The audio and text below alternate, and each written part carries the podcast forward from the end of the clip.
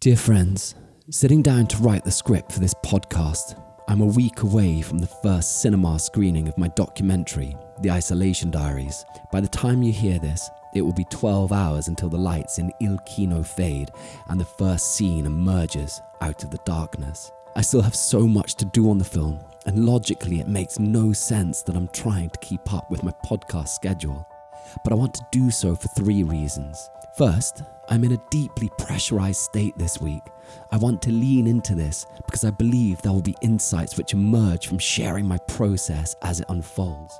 I hope these might be useful for any of you who are trying to complete projects or, for that matter, are at the start of one. The second reason is that the podcast is an opportunity to speak with you in greater depth about both the creative process and the thinking behind my release plans.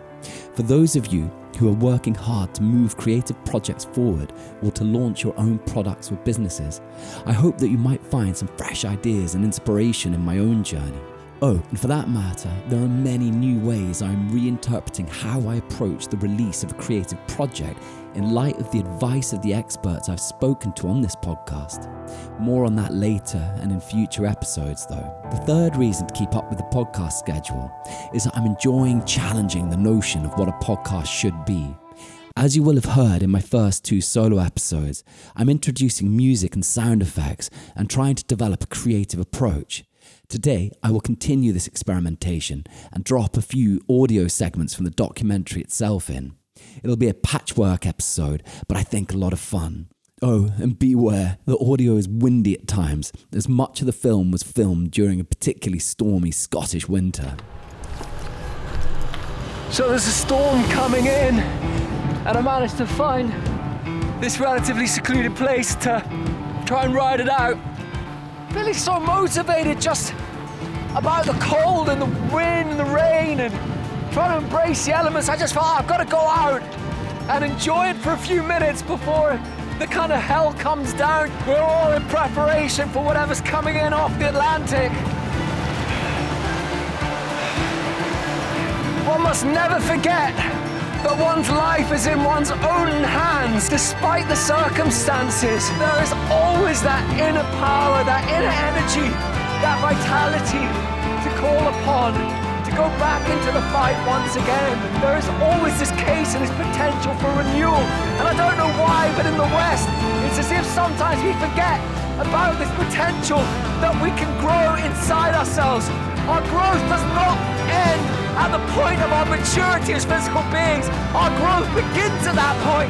That's when we get started. That's when we become like the river, just hustling out. It's one life, it's one chance. And if anyone or anything has made you feel like you can't approach it or face it, or that your story's over here, they can think again. Because the journey begins at this point when we choose to live. Keep in there, brothers and sisters. Keep in there. Someone asked me yesterday, what's the film about? Well, the most challenging aspect of the documentary was that I never intended to shoot one. The creative process was totally different to the first five documentaries I've shot, all of which had a clear mission before filming began. For example, The White Arrow maps the tale of a musician crossing the breadth of Russia on the Trans Siberian Express. The March of Hope explores the lives of refugees arriving in a divided Europe. A Conversation with America investigates the rise of populism in the US during the rise of Trump and the earthquake of the 2016 election. The Isolation Diaries, on the other hand, never intended to exist. And I really mean that. The one thing I never intended to do was to make a documentary. Why? Well, first, the pandemic raised so many questions in me about modern life. In a technologically obsessed and success driven world, where was the space for the human spirit? The question of being versus doing dominated my mind during lockdown.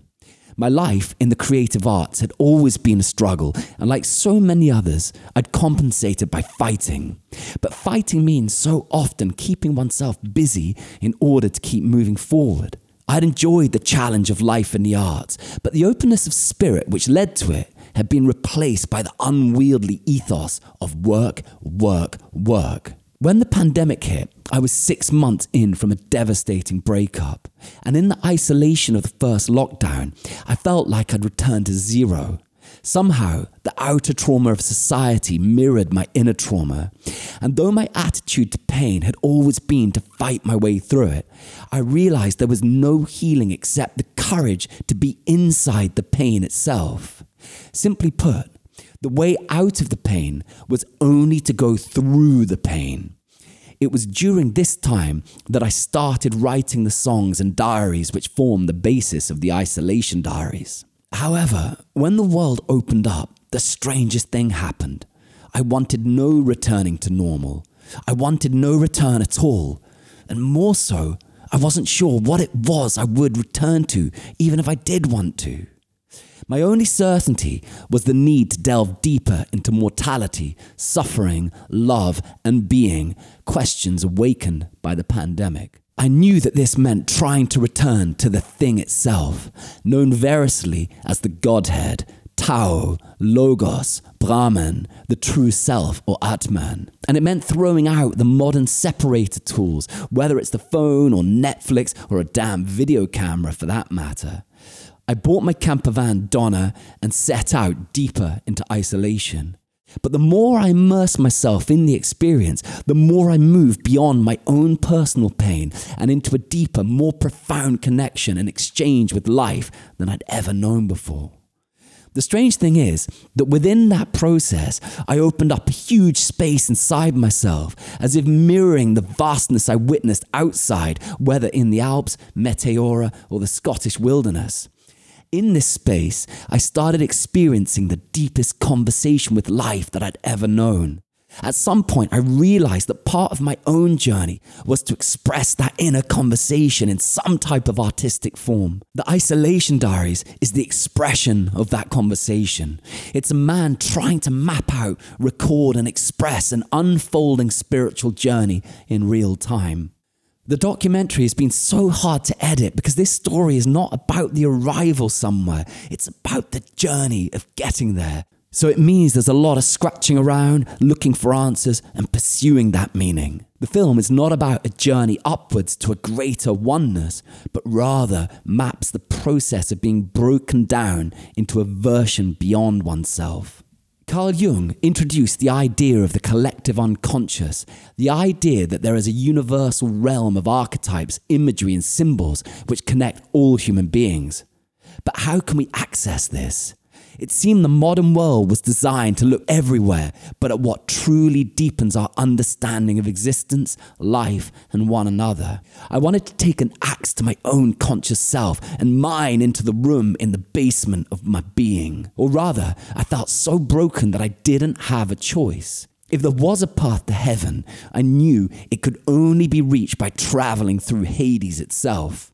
I know that it sounds absurd to talk about these things in our increasingly pragmatic world, yet at some stage we have to make a stand for our spiritual life. And maybe, just maybe, to do that means that we have to have the courage to enter the theater of the absurd. One of my favorite quotations by Dostoevsky is Sometimes a man must be willing to become a clown so that the great idea may not die. Yet one has to ask oneself, what is the great idea? Well, with the isolation diaries, I wanted to commit to finding out. And so, for all its flaws, that is what the film is about. As I edit this documentary, I notice a shape emerge. Out of devastation and love and the isolation of the pandemic, I felt the calling of nature I'd lived my whole adult life in cities, and yet as new questions emerged, I found no answer in my present circumstances. What I know now is that a voice emerged which said that there was somewhere I needed to go and something I needed to find. I knew it was contrary to the pragmatic decisions I should take in trying to rebuild my life. Yet by the time I arrived at Mont Blanc, something had shifted in me. In place of despair, hope emerged. It was not about a specific want from the world, but an optimism born out of my exchange with life.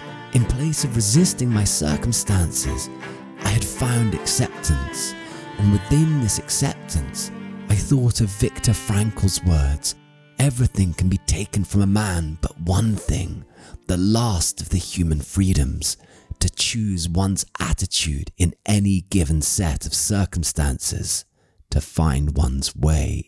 On Mont Blanc, I felt the seedlings of renewal in myself, as if for the first time I was finding my way. When I started writing the isolation diaries during the pandemic, I had no idea that the project would expand to such a degree that it would outlast the pandemic itself. In all honesty, it's something that I've wrestled with greatly. Why on earth would I stay so committed to a project which shadows a time that the rest of the world has been so quick to flee? The reality is that the pandemic raised questions we've been quick to forget. There was a short time before we knew what this virus really was, and when there was a genuine sense of terror. That terror meant we had to confront mortality and the questions it raises. What should we do with our lives? Is there a dream we've repressed? Are we making the best of the time we have? How much, for that matter, do we have left? Maybe it was due to my own painful circumstances in the build up to the pandemic. But some things, once seen, we can't unsee. I realized that if I was ever going to have a time in my life when I dedicated myself to my spiritual search, it must be now. It was for this reason that I answered the call of two dreams I'd set aside 20 years earlier. First, I bought my camper van, Donna. And second, I started writing. Good morning, everyone. I wanted to give you a quick tour of Donna. So, coffee's outside today. I'll always have two versions of my desk. So, one is dedicated to writing, thinking, ideas, reading, and I'll never have my computer out then. And then the other one, editing, really just focusing on the video side and developing visual language for the project and so on. I try to keep emailing and this type of thing down to an absolute minimum. Every morning, need a nice strong coffee to kick off the day. It was a disaster when the gas was out today. Over here, cooking area where I fire up my coffee, make some pretty cool grub. At the moment, though, no gas, so I'm just going to be snacking. I think that every single form of the arts is about connecting the mind and the heart. And for me, the ideas uh, are the center of it. And if you go into words, into language, connect your mind to what's going on around you, to people, to thoughts, to instincts, to something that's troubling you, it will always provoke uh, a response on an artistic level. A paradox with the project was that I decided to throw out a time frame. No deadlines, no rush, no expectation. In our turbocharged world, the very idea seems revolutionary.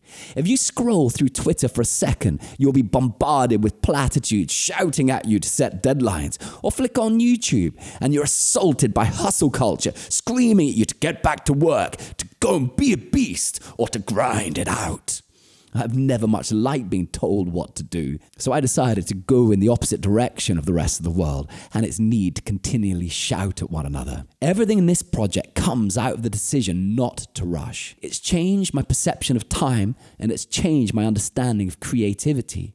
Since the project began, there's been four years, one pandemic, 1,500 diary entries, seven countries, two heartbreaks, one Scottish winter, three hurricanes, 26 songs, one camper van, zero investment, and one film.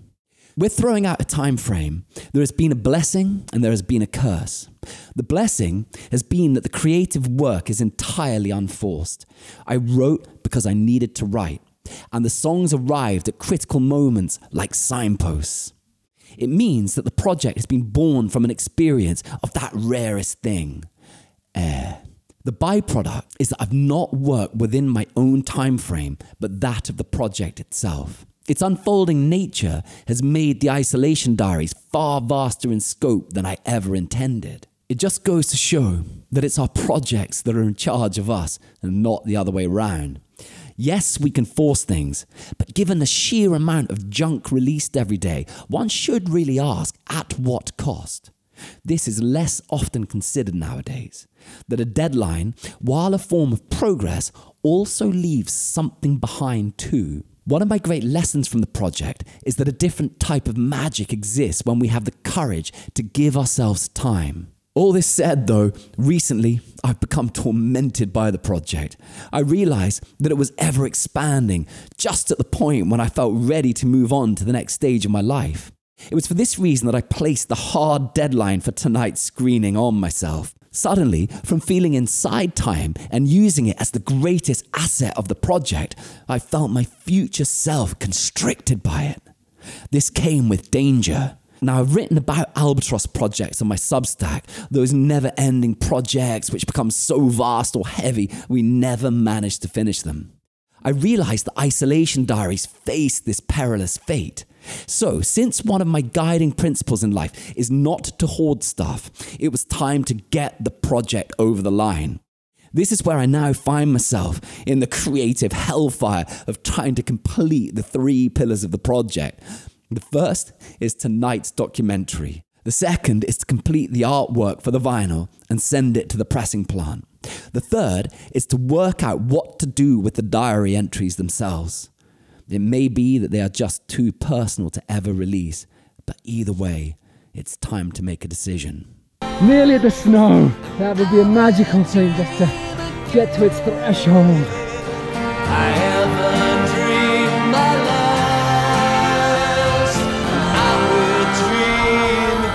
So made it up here to the crest of the snow line. Fell a little bit through the threshold went a bit further than I was intending to go, but uh, just feels something very releasing to be up here on the the crest of the snow. The snow is actually beginning to come down, and just kind of giving my spirit back to these mountains for a few minutes.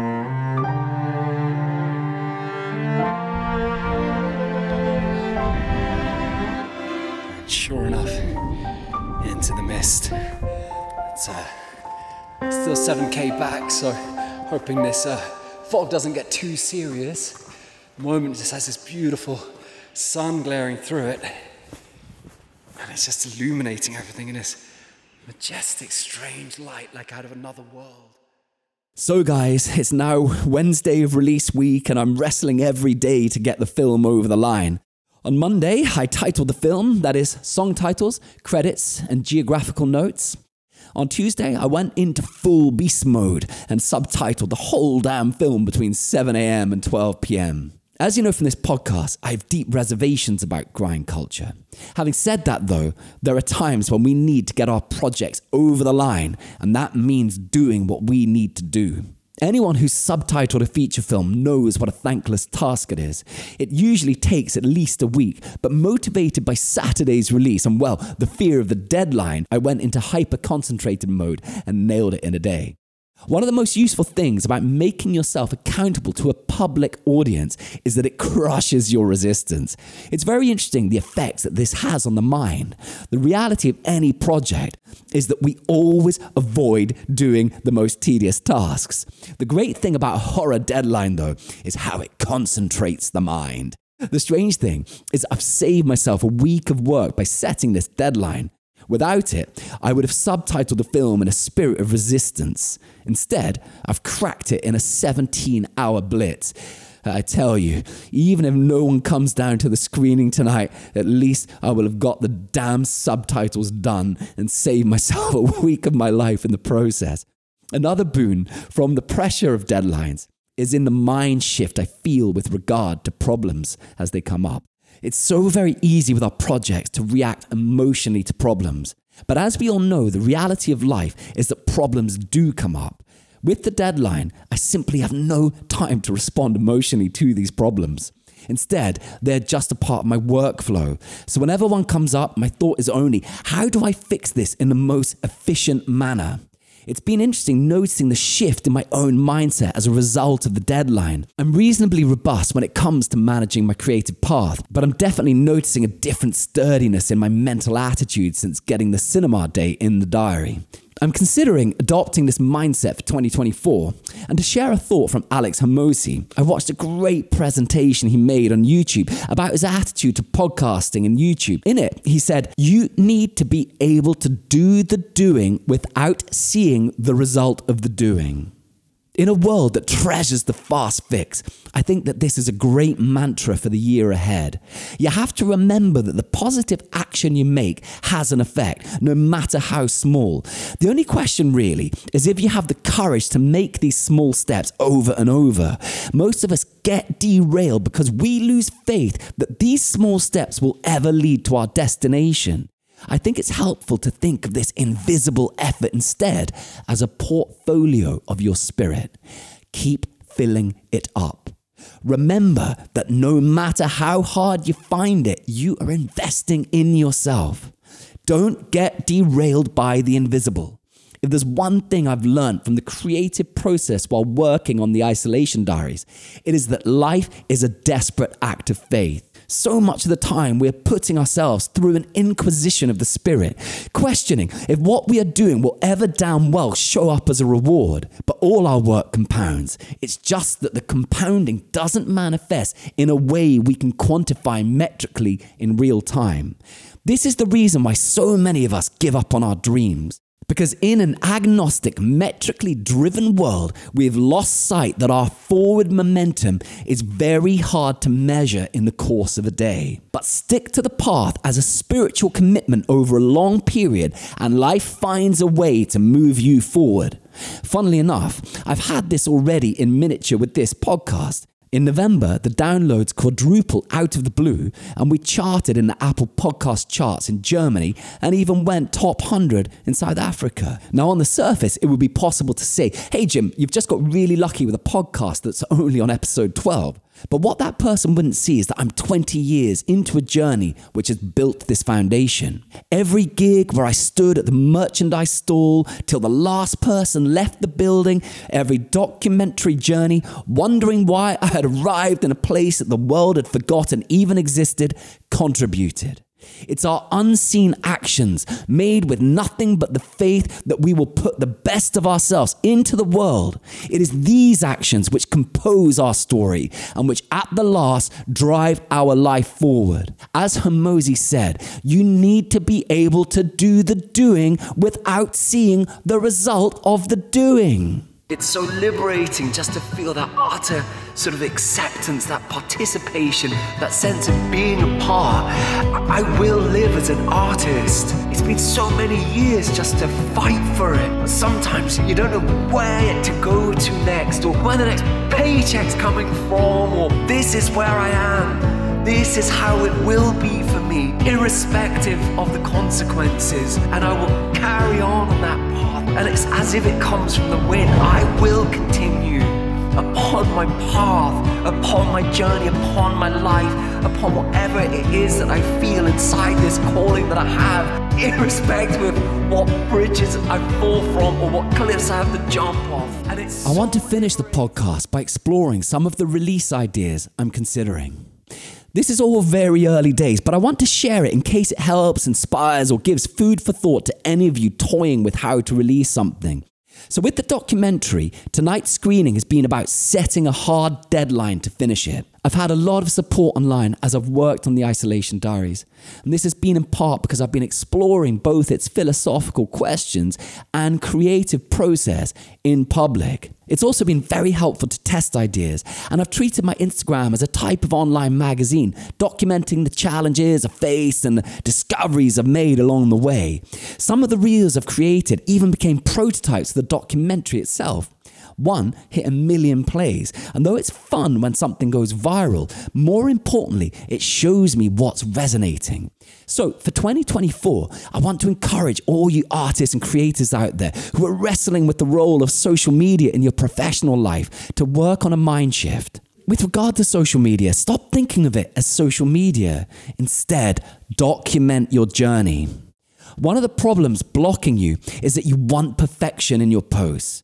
But your posts are not the artwork itself.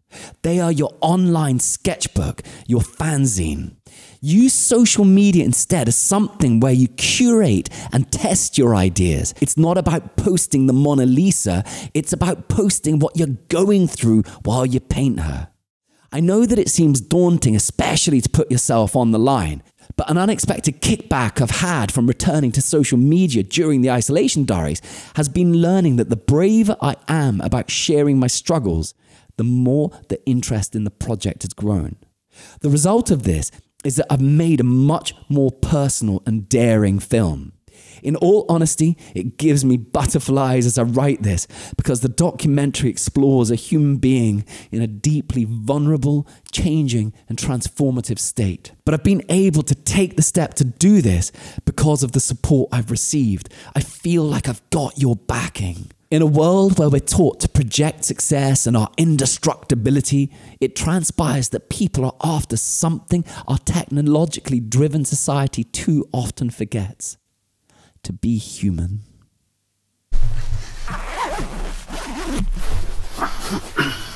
And then sometimes it's just as simple as feeling feeling lonely, sort of wondering what the people you love might be doing, or you know, questioning the choice that after so much isolation, why did you have to go deeper into it?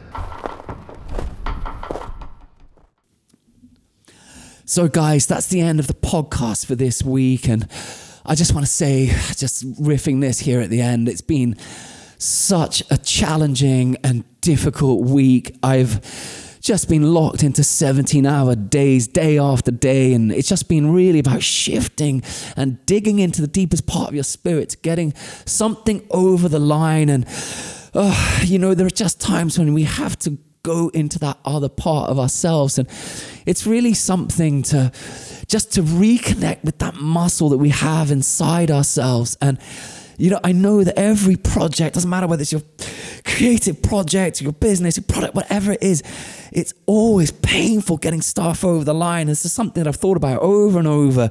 It's, it's easy to start stuff and it's so damn hard to finish stuff. And the reason why it's hard to finish stuff is because of this very state that I'm in at the moment. And the reason that we avoid it is because it's not easy. And honestly, I'm struggling like hell.